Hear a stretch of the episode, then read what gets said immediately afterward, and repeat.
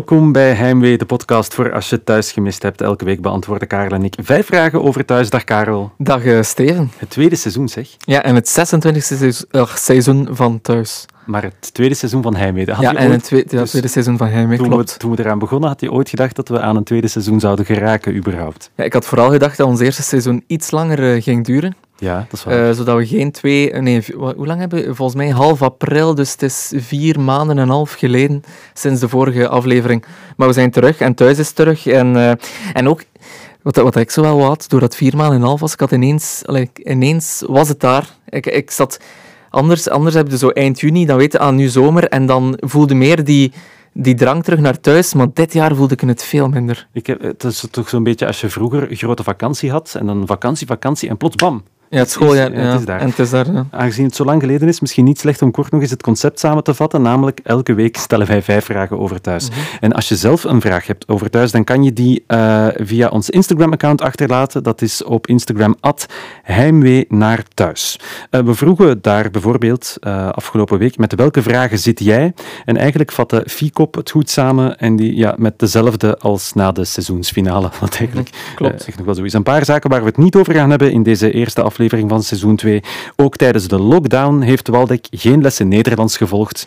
Maar anders zou het ook Waldek niet zijn. Uh, ook niet over de vergevingsgezindheid van Emma. Hoe snel kan je eroverheen zijn dat je moeder met je stagebegeleider gevogeld heeft? Uh, ja, ben ik van onder indruk. Proficiat Emma, maar we gaan het er niet over hebben. Ja, en de afleveringen zijn ook iets, misschien toch kort uitweiden. De afleveringen zijn iets korter, maar dat is omdat het. Dat is ook ja, ik denk dat dat uh, noodbreekt wet en corona en bla bla bla. Maar inderdaad, uh, vooral de aflevering van, van, van, van gisteravond, van vrijdag, was maar 23, 24 minuten of zo. Uh, wat ik wel zeer geapprecieerd heb, is maandag dat eigenlijk de.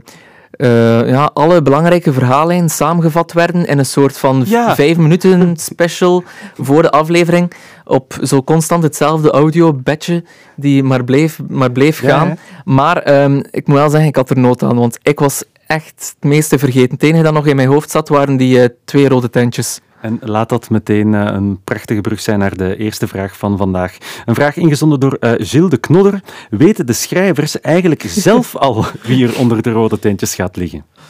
Ja, ik, ik, denk, allez, ik denk het wel dat ze het weten. Maar uh, ja, de, zelfs ik denk het laatste nieuws of nieuwsblad heeft er, een, heeft er een artikel, een volledige pagina aangeweid. Wat is dat met die rode tentjes? En toen werd het uitgelegd, staat ook uitgelegd op de site van 1, zie ik hier. Middels een interview met, Ja. uh, met Tim als Tim in, Mhm. in, in act eigenlijk. Dus als, de, als het personage Tim. Klopt. Ja. En het, het, zou gaan, het zou gaan om een flash-forward. Dus Ja. we zien eigenlijk iets uit de toekomst. Ja, en wat ik nog het beste vond, dan stond er ook bij. eh, waarschijnlijk kom je dit seizoen al te weten wie er in de tentjes ligt. Misschien zelfs dit jaar nog. Ik zeg, ja, ik mag het hopen. Ja, Ik mag het ook hopen. Het was trouwens een, eh, een fictieschrijver, eh gaf aan in de krant, ik denk dat hij eh, onder meer aan Aspa en zo had meegewerkt, dat als hij, dus, allee, als hij thuis zou schrijven, dat hij niet meer te lang zou wachten met de, met de reveal. Omdat dan eh, mensen zouden beginnen nadenken over hoe de serie gemaakt wordt. En dat is eh, meta-nadenken. En dat wil je als fictieschrijver ten alle tijde vermijden, Ja, blijkbaar. u wil gewoon weten wat er de dag nadien gaat gebeuren. Nu, Hm. wij hebben eh, vorig seizoen gegokt wie zou erin kunnen liggen, maar die veronderstellingen hadden we gemaakt op basis van wie er onder andere te zien was in de vooruitblik en zo. Maar dat geldt nu allemaal niet, want, want Nee. het is niet nu, nu, nu. Nee, klopt. Ehm, doe nog snel een gok.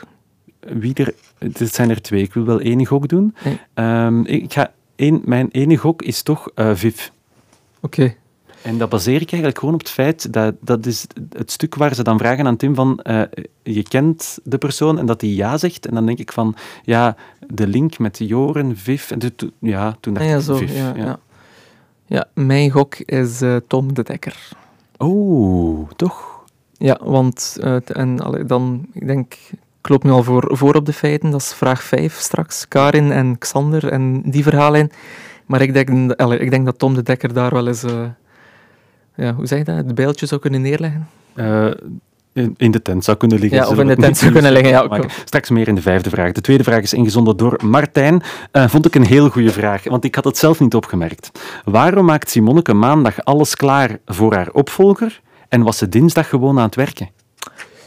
Misschien is Simonneke extreem proactief en, eh, en ja, denkt ze daarom... eh, ik doe het al en dan werk ik morgen nog een beetje. En, ja. Ik ben het dan eens gaan bekijken en wat is zo'n soort... Uh, de verklaring is dat thuis is geen um, uh, real-time weergave van een dag. Mhm. Het is niet zo dat aan het begin van een aflevering iedereen opstaat en dan aan het eind van de aflevering iedereen gaat slapen. Nee, klopt. En wat, wat soms, soms stopt het bijna in het midden van de scène en wordt die de dag nadien bijna hernomen met het vervolg. En dus denk je dan van, oh maar gisteren was ze weg en vandaag is ze daar terug. Maar dat is eigenlijk in, in hoofd, de hoofden van thuis dezelfde dag. Dezelfde dag, ja. Net klopt. zoals er in thuis nooit weekend is. Nooit weekend. Eh, er wordt ook weinig naar het toilet gegaan in thuis. Dat was mij ook al opgevallen. Ja. Stel je voor dat ze zo eens een week zouden maken waarin het toiletbezoek wel real-time real ingevoegd wordt. Drie minuutjes. Even wachten. Uh, ah, shit, sorry Karin, even naar het toilet. Uh, derde vraag, ingezonden door Lilla Ever After op ons Instagram-account. Is een van mijn favoriete uh, wendingen eigenlijk in thuis nu. Is Joren echt verliefd op Emma? Daar kan ik lang over nadenken. Want. Mm, ik denk het niet. Nee? Nee. Oh, want ik, dit is een van de uh, wendingen waar ik naar kijk, echt als, als, niet als zo van ik moet kijken hoe alles in elkaar zit, maar waar ik echt wil geloven dat het echt is. Ik vind het mooi. Wat zou, zou dan zijn bedoeling zijn? Wil hij toch terug bij Stan? Ja, ik denk ja, aansluiting vinden bij Stan, ja, denk, ja, of, of ja, hoe oud zou Joren zijn? 19, 19 of zo? Zoiets, ja, 19, ja. 20. Ja, die is volgens mij gewoon nog zoekende. En uh, op relationeel en uh, seksueel vlak. Ik vind, ik, vind het, ik vind het een mooi koppel. Ja, het is wel een mooi koppel. En schattig. En, en, ja, en vrij snel na de eerste kus komt hij al mee thuis over de vloer bij Emma. En dus, ja... dat, is een, dat, is een, blijft een soap natuurlijk. Want ook daar, hè, um, het is niet dat die vier maanden al bezig zijn. Hè. Dat is gewoon nee. drie dagen oud, maar voor ons al uh, vier maanden geleden. Um, en ook, uh, dus ineens vroeg Judith ook aan uh, Emma, ja, is, is dit niet wat een rare situatie? En ik dacht, maar die weten toch totaal niet van uh, Joren en Stan. Maar toen uh, was het een rare situatie, omdat uh, Stan natuurlijk verantwoordelijk is voor de dood van de papa van Joren. Ah. je weet wel, bij die trein en zo. Ja, ja, ja. Dus, dus zij vindt vooral daarom een rare situatie. Maar ik vind vooral een rare situatie omdat hij ook nog gemeld heeft met, de, met de broer van Emma. Inderdaad. Vierde vraag van Esther de Boek gaat over Tamara, want we hebben het nog niet over Tamara gehad. het gaat over het moment, want ze heeft een cadeautje gegeven aan um, allee, Nancy en Dieter. Nancy en Dieter, omdat, ja. omdat die het echt verdiende. En die uh, wellness, uh, vraagt ze zich af, waarom is die wellness altijd in de bar van de Withoeven? Ja, dat is gewoon omdat er niet genoeg decors zijn om het ergens anders te doen, denk ik. Ja, en doet hij dat ook voor andere mensen op andere plekken? En is dat altijd gewoon met één witte curverbak? is, is, is, dat genoeg om, om, om alles in te steken? Natuurlijk zal zich ook bijvoorbeeld, uh, wat dat veel logischer zou zijn, in een, uh, in een van de kamers van de B&B kunnen uh, installeren. Maar dan zit je natuurlijk niet met de va-et-vient van bijvoorbeeld Femke die langskomt, die er iets op zegt. wie kwam er nog langs? Peter die langskomt en er iets op zegt. Dus ja, je hebt wel zo wat, dat gevoel en die reactie nodig om er dan een soap en een verhaallijn van te maken. Dus... En het bureau waar de taxis in zaten, is ingenomen door Peter. Hè? Ja, is ingenomen door Peter nu, ja. Uh, uh, wat denken we van Nancy en, en Dieter? Uh, Dieter is even in het toilet gedoken met Karin. Dat is in de serie eigenlijk ook nog maar drie dagen geleden. maar ondertussen is alles weer koek en ei. Ja, en ja, ik denk dat dat, dat is voor, voor eeuwig en altijd, denk ik. Karin en Dieter. Dus. Nee, Dieter en Nancy. Okay, Dieter en Nancy. Gewoon een heel mooi groot ontbijt en dan komt, uh, komt alles weer in orde. Nog even gewoon toch de liefde uitdrukken voor Nancy. Wat een personage. I love her. Uh, laatste vraag van Heimwee van deze week. Uh, gaat ook over die cliffhanger aan het eind, waar Xander plots opduikt. Dan dat we nu echt weten dat het de zoon van, van Tanja is. Xander komt over de vloer bij Karin. Uh, wat is Karin precies van plan? Het is een vraag die komt van, het verbaast nog niet, het Kader Gorbus fan-account.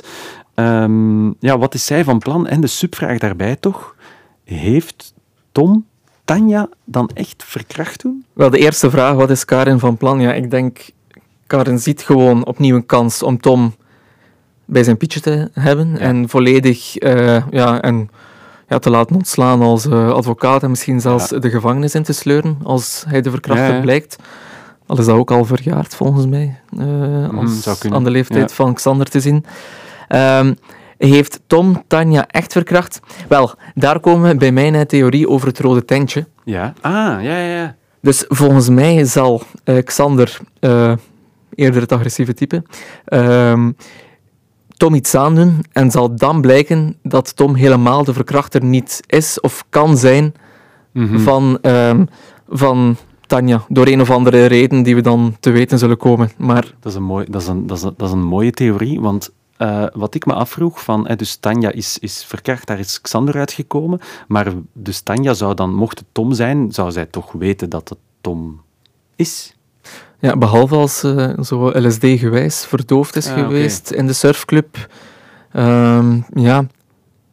ja, ik vind, eh, ik vind op dit moment nog niet de meest duidelijke verhaling. Ik ben heel benieuwd Allee, hoe, ja, hoe het Wat- zal... Evolueren. Het was- Evolueren, was een ja. beetje in die eerste week toch ook een ding van alle verhalen wat bij elkaar rapen en alles weer op de rails zetten. Ja, en eerlijk is eerlijk, we hadden dan een soort van semi-seizoensfinale. En deze. En nu, het enige wat we nu weten na week 1 is. Niks. Ja, ja, we weten dat Xander de zoon is van Tanja, maar dat dachten we al. Ja. Dus, ja, en, en dan is er ook nog Jasper. Jasper die dan ruzie had met die blonde vrouw. Eh, daar ben ik benieuwd naar. Mhm. Nog meer eigenlijk dan eh het eh, Tom, eh, Karen, eh, Tanja, Xander verhaal. Wie, is die, wie is die blonde vrouw en wat komt ze daar doen? Ik, mijn theorie volgens mij de zus van de mama van Viv.